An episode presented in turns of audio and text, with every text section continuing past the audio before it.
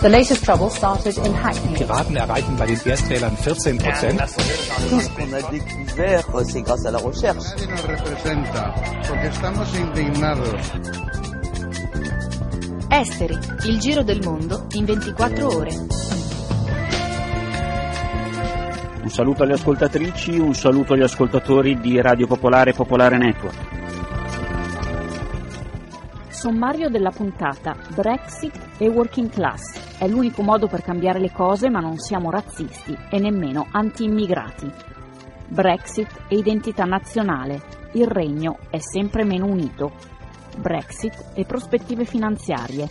Nessuno riesce a rispondere ai timori dei mercati.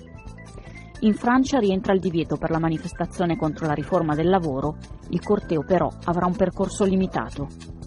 Progetti sostenibili, Basilea, vita a 2000 watt.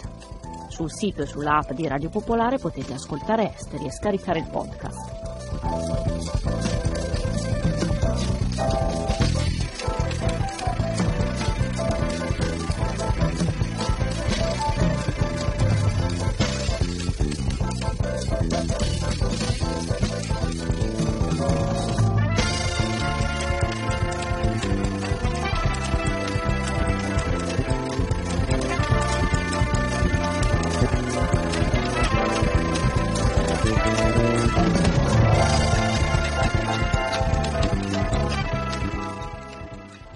Cominciamo, come avete sentito dai titoli, con eh, la Brexit. Tra poche ore in Gran Bretagna apriranno i seggi, i britannici dovranno scegliere se rimanere o meno all'interno dell'Unione Europea. Oggi il Presidente della Commissione Europea, Juncker, ha detto che in caso di distacco da Bruxelles non ci sarà alcun negoziato, quindi Londra andrà, dovrà andare per la sua strada. A favore della Brexit ci sono soprattutto le zone più svantaggiate del paese, quindi le zone dove vivono i più poveri che si sentono abbandonati dalle elite politiche. I media in queste settimane, soprattutto i media britannici, hanno descritto questa importante fetta della società come anti-immigrazione razzista. In realtà la questione è più complessa, va capita e va spiegata.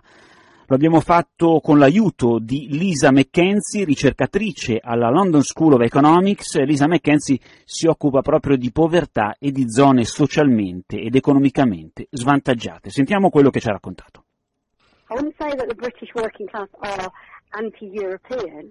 Non direi che la classe operaia britannica è anti-europea, direi che la classe operaia britannica, come quella di molti altri paesi europei, è sempre più povera. Il suo tenore di vita è in continuo calo, una situazione peggiorata ulteriormente con la crisi finanziaria del 2007-2008. I governi hanno salvato banche, hanno protetto le elite finanziarie e hanno imposto l'austerità alle persone e alle famiglie che erano già in difficoltà. Quello che sta succedendo adesso in Gran Bretagna e che potrebbe succedere nel resto d'Europa non è una rivolta contro l'Europa, è una rivolta contro il neoliberismo, contro l'austerità. Almost anti-neoliberalism, anti-austerity. Okay, so Quindi la classe operaia britannica è contro i politici britannici ed europei in quanto rappresentanti di un sistema politico ed economico ben preciso, giusto? How politicians with a precise economic policy. This is the point. Esatto, la classe operaia sta usando il referendum come un'opportunità per dire guardate che non vogliamo più che le cose vadano avanti così, vogliamo che le cose cambino. Nel referendum ovviamente ci sono solo due opzioni, dentro o fuori. Purtroppo il referendum non affronta i tanti problemi dei meno fortunati, la povertà, i tagli alla spesa pubblica, la privatizzazione della sanità, ma nelle zone più degradate del paese si sta parlando di questo questo. Il referendum europeo viene associato a questi problemi.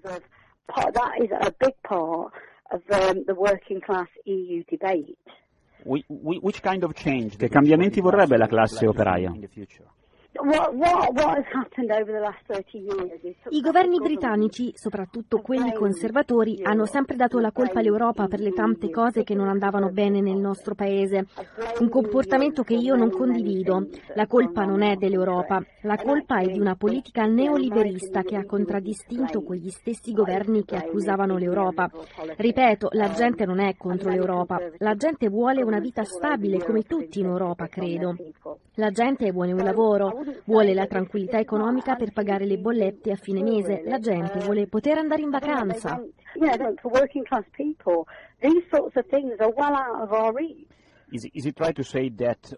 È corretto dire che le fasce sociali più deboli hanno paura in questo momento?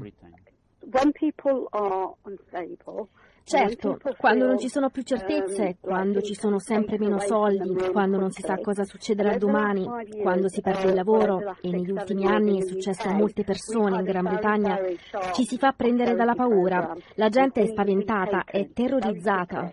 So people are feeling very, very unstable. They don't know what's going to be taken from them next. So yes, they are frightened. Lisa, Lisa McKenzie, our last question, uh, another, another issue, another Un termine che non è stato usato correttamente dai media, immigrazione. La classe operaia è stata definita anti-immigrazione, spesso razzista. È giusto, è così? Is, is immigration an important motivation for them or not? Um, L'immigrazione è una questione importante, certo, non lo possiamo negare, ma proprio perché le classi sociali più svantaggiate si sentono minacciate. Se andate in un quartiere povero in Inghilterra e chiedete per quale motivo voteranno per la Brexit, vi risponderanno per l'immigrazione. Se vi fermate lì potete concludere che sono razzisti e anti-immigrati. Ma se andate avanti e chiedete se aveste un lavoro stabile avreste problemi con i lavoratori stranieri, vi risponderanno che non avrebbero alcun problema. Qui la questione è la mancanza di risorse, che sono state tolte anno dopo anno a chi già aveva poco. Casa, lavoro, il rispetto per chi è socialmente svantaggiato. I politici hanno usato l'immigrazione per giustificare le paure della classe operaia. Pensate se la gente dovesse accusare il governo, i politici non avrebbero più un lavoro. Gli stessi politici che oggi dicono che l'immigrazione è una cosa buona avevano detto per 40 anni che l'immigrazione è la principale causa della povertà. Da qui il dibattito molto duro di queste settimane.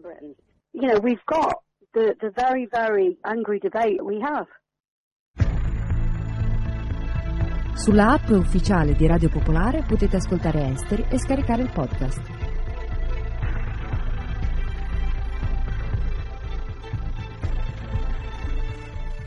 L'immigrazione quindi è una questione importante, ce lo spiegava bene Elisa McKenzie da Londra. Legato all'immigrazione c'è anche il tema dell'identità nazionale in un paese, il Regno Unito, fatto di più nazioni, Scozia, Galles, Irlanda del Nord e Inghilterra. Come si incrociano queste due questioni e soprattutto come si sono incrociate nella campagna referendaria di queste settimane? Ce lo racconta Simona Saccaro. La questione immigrazione è stata l'argomento più forte, quello che ha caratterizzato maggiormente la campagna sulla Brexit. Su questo tema lo schieramento del Leave per lasciare l'Unione Europea chiede un controllo maggiore dei flussi migratori, rivendicando un rinato senso di identità nazionale, vuole innalzare barriere per frenare chi finora è entrato liberamente in Gran Bretagna. Il primo ministro David Cameron, a favore dell'Europa, ha accusato lo schieramento avversario di fomentare in questo modo l'intolleranza e la divisione.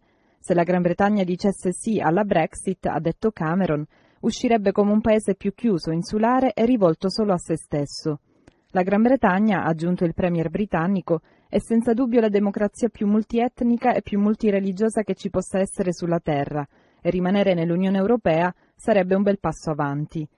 In questi confronti è inevitabile che il tema dell'immigrazione si mescoli con i sentimenti nazionalistici nascenti. Mentre Scozia, Irlanda del Nord e probabilmente anche Galles dovrebbero votare per rimanere nell'Unione Europea, l'Inghilterra sembra invece non voler rinunciare alla sua identità nazionale. Non a caso chi ha fatto campagna per la Brexit ha puntato sulla necessità di liberarsi dalla burocrazia europea e di dar finalmente voce alle richieste degli inglesi. Un flusso incontrollato di stranieri e la possibilità di circolare liberamente avrebbero limitato notevolmente l'identità inglese e i suoi valori, tanto da riaccendere un forte sentimento anti-europeo, rivendicato negli accesi dibattiti di queste settimane. Questo nuovo senso di Englishness, un senso di appartenenza all'identità inglese che finora era rimasto sopito, è stato risvegliato e incoraggiato dal referendum. Europei, britannici, inglesi quello che è sicuro è che qualunque sarà il risultato del referendum, ne uscirà un regno non più tanto unito. Alle ore 22 potete ascoltare la replica di Esteri sulle frequenze di Radio Popolare Milano. L'altro tema centrale, probabilmente il tema più di sostanza mm, quando parliamo di Brexit, rimane comunque l'economia. Che previsioni si possono fare su quello che succederà eh, da venerdì se i britannici dovessero scegliere di lasciare l'Unione Europea?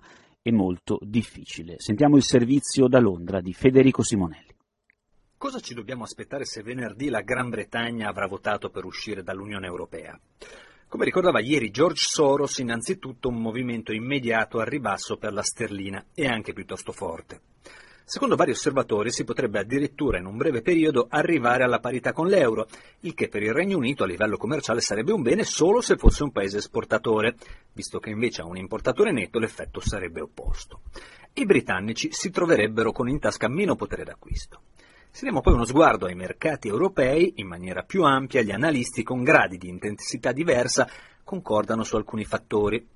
Gli spread dei titoli di Stato dei cosiddetti paesi periferici si allargherebbero, anche se non in maniera drammatica, l'oro proseguirebbe la sua corsa al rialzo, il petrolio dovrebbe tornare a scendere leggermente, le borse, almeno nell'immediato sia quella di Londra che le altre europee, andranno al ribasso. Nella pratica, da un punto di vista britannico, cosa potrebbe invece comportare un'uscita dall'Unione? Innanzitutto ci saranno le conseguenze politiche interne. David Cameron ha già detto che non intende dimettersi, ma le pressioni saranno molto forti. Come minimo potrebbe verificarsi un rimpasto di governo, oppure si potrebbe andare a elezioni anticipate in autunno. Non è un mistero che Boris Johnson in questa partita si stia giocando la sua scommessa per un futuro alla guida dei Tories. Poi ci saranno le lunghe trattative per l'uscita dall'Unione, che è disciplinata dall'articolo 50 del Trattato di Lisbona. Si prevede un periodo di due anni per negoziare la procedura. Ma qui si apre un grande punto interrogativo, dal momento che nessuno lo ha mai usato e qualcuno in Gran Bretagna suggerisce di non utilizzarlo e tentare una trattativa diretta. Di che tipo? Non si sa. Parlando con il gestore di un grosso fondo americano, qualche settimana fa ci siamo sentiti dire che a suo modo di vedere il governo britannico non ha, ad esempio, idea di come potrebbe gestire l'uscita. La fuga delle aziende da Londra alle altre piazze finanziarie europee, Milano compresa secondo alcuni, è una prospettiva realistica? Alcune grandi banche, come ad esempio HSBC, hanno detto che potrebbero spostare alcune delle loro attività a Parigi, Francoforte o Dublino i grandi asset manager potrebbero avere problemi di cosiddetta pasportabilità dei fondi, considerato che una grande fetta di quelli britannici sono regolamentati dalla direttiva europea UCITS. L'impatto sulla City non sarebbe disastroso, ma si farebbe sentire. E poi ci sono i contratti dei lavoratori europei, che abbiamo già menzionato. Anche qui grande punto di domanda. Per farsi un'idea, le aziende britanniche in questi giorni stanno mandando mail ai loro dipendenti per rassicurarli sui possibili effetti di una Brexit. Se vincerà il no, venerdì Calais sarà ancora a 33 km da Dover, ma a guardarla da questa parte della Manica, di sicuro sembrerà un po' più lontana.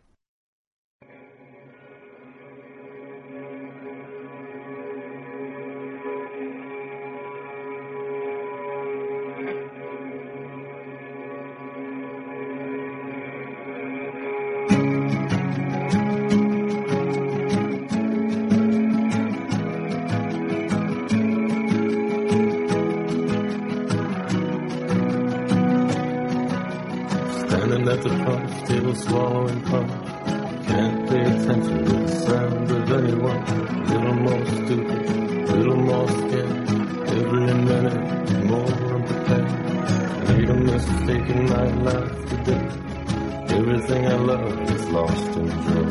I wanna start over, I wanna be winning. Way out of sync from the beginning. I wanna hurry home to you. Put on a slow don't show for you like you love.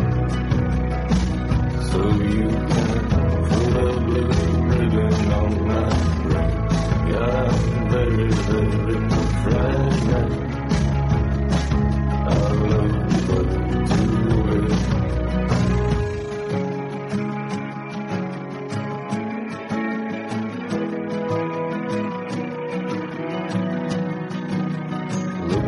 Somewhere to stand and instead. I leaned on the wall, the wall leaned away.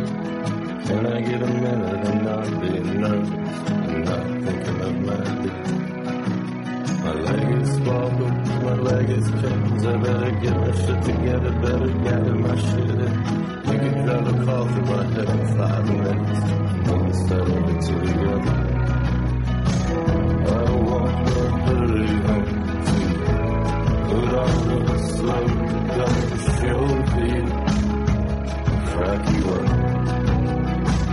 so you. can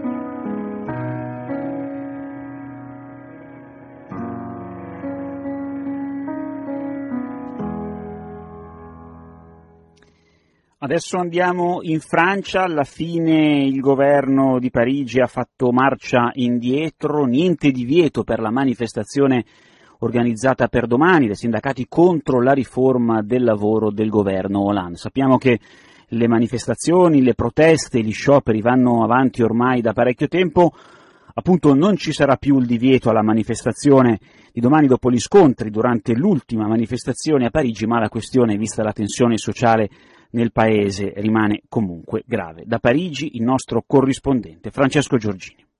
Alla fine il governo francese ha fatto marcia indietro, ha annunciato questa mattina dalla prefettura di Parigi il divieto di manifestare domani nella capitale è stato smentito a metà giornata dal ministro dell'interno Cazeneuve, che ha proposto in ultima istanza ai sindacati un nuovo percorso per la manifestazione di domani, percorso ridotto appena più di un chilometro e mezzo attorno alla piazza della Bastiglia, che sarà punto di partenza ed arrivo del corteo, una sorta per così dire di manifestazione girotondo. È quel che si dice il minimo sindacale, il diritto a manifestare è formalmente salvaguardato, l'espressione della protesta è formalmente garantita, anche se il corteo rischia di assomigliare alla passeggiata dei detenuti in un penitenziario con attorno un fitto e onnipresente cordone di polizia. Non di meno, la linea intransigente e autoritaria voluta dal primo ministro Valls che aveva caldeggiato il divieto di manifestare non è passata. L'annuncio di un divieto che sarebbe stato senza precedenti nell'ultimo mezzo secolo da parte per di più di un governo sedicente socialista ha sollevato un'onda di sdegno in tutta la sinistra, con rischio di rendere insanabile la frattura tra Hollande e il suo governo e la base elettorale che lo ha fatto presidente, a meno di un anno dalle presidenziali. Ma non solo, anche a destra e all'estrema destra il divieto di manifestare è stato condannato come antirepubblicano e come la missione di debolezza di un governo incapace ormai di gestire l'ordine pubblico. Così d'urgenza, controordine, si deve trovare un compromesso che permetta all'esecutivo di salvare, si fa per dire, la faccia. Risposta conciliante dei sindacati che parlano di una vittoria della democrazia. Resta la questione principale, quella della legge sul lavoro, oscurata nelle ultime 48 ore appunto dalle minacce del governo sul diritto a manifestare.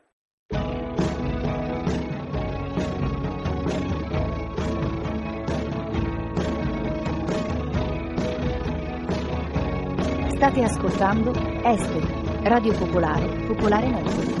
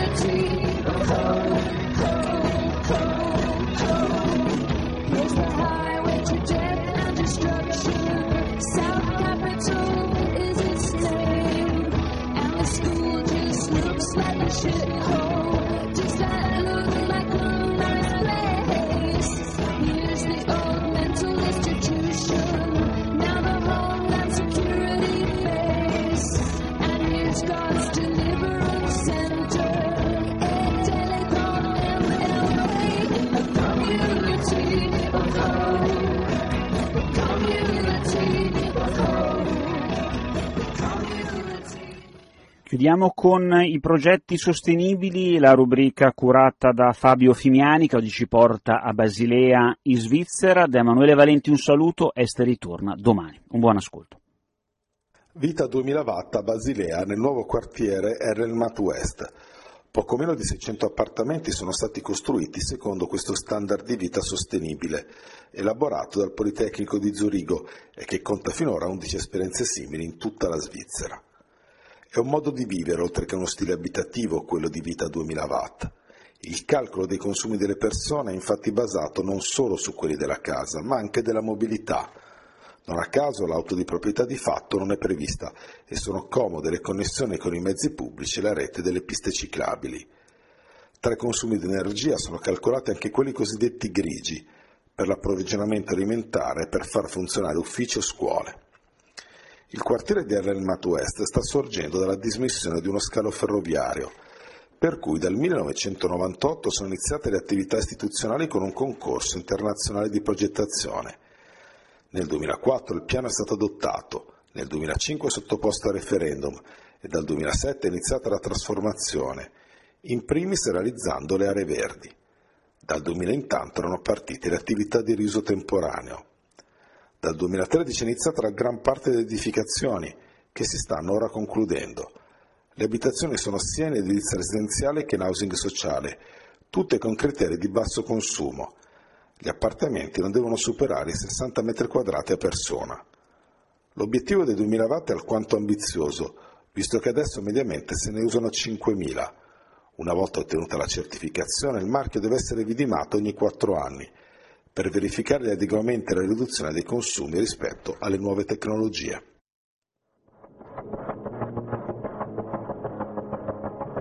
Avete ascoltato Esteri, un magazine di Radio Popolare.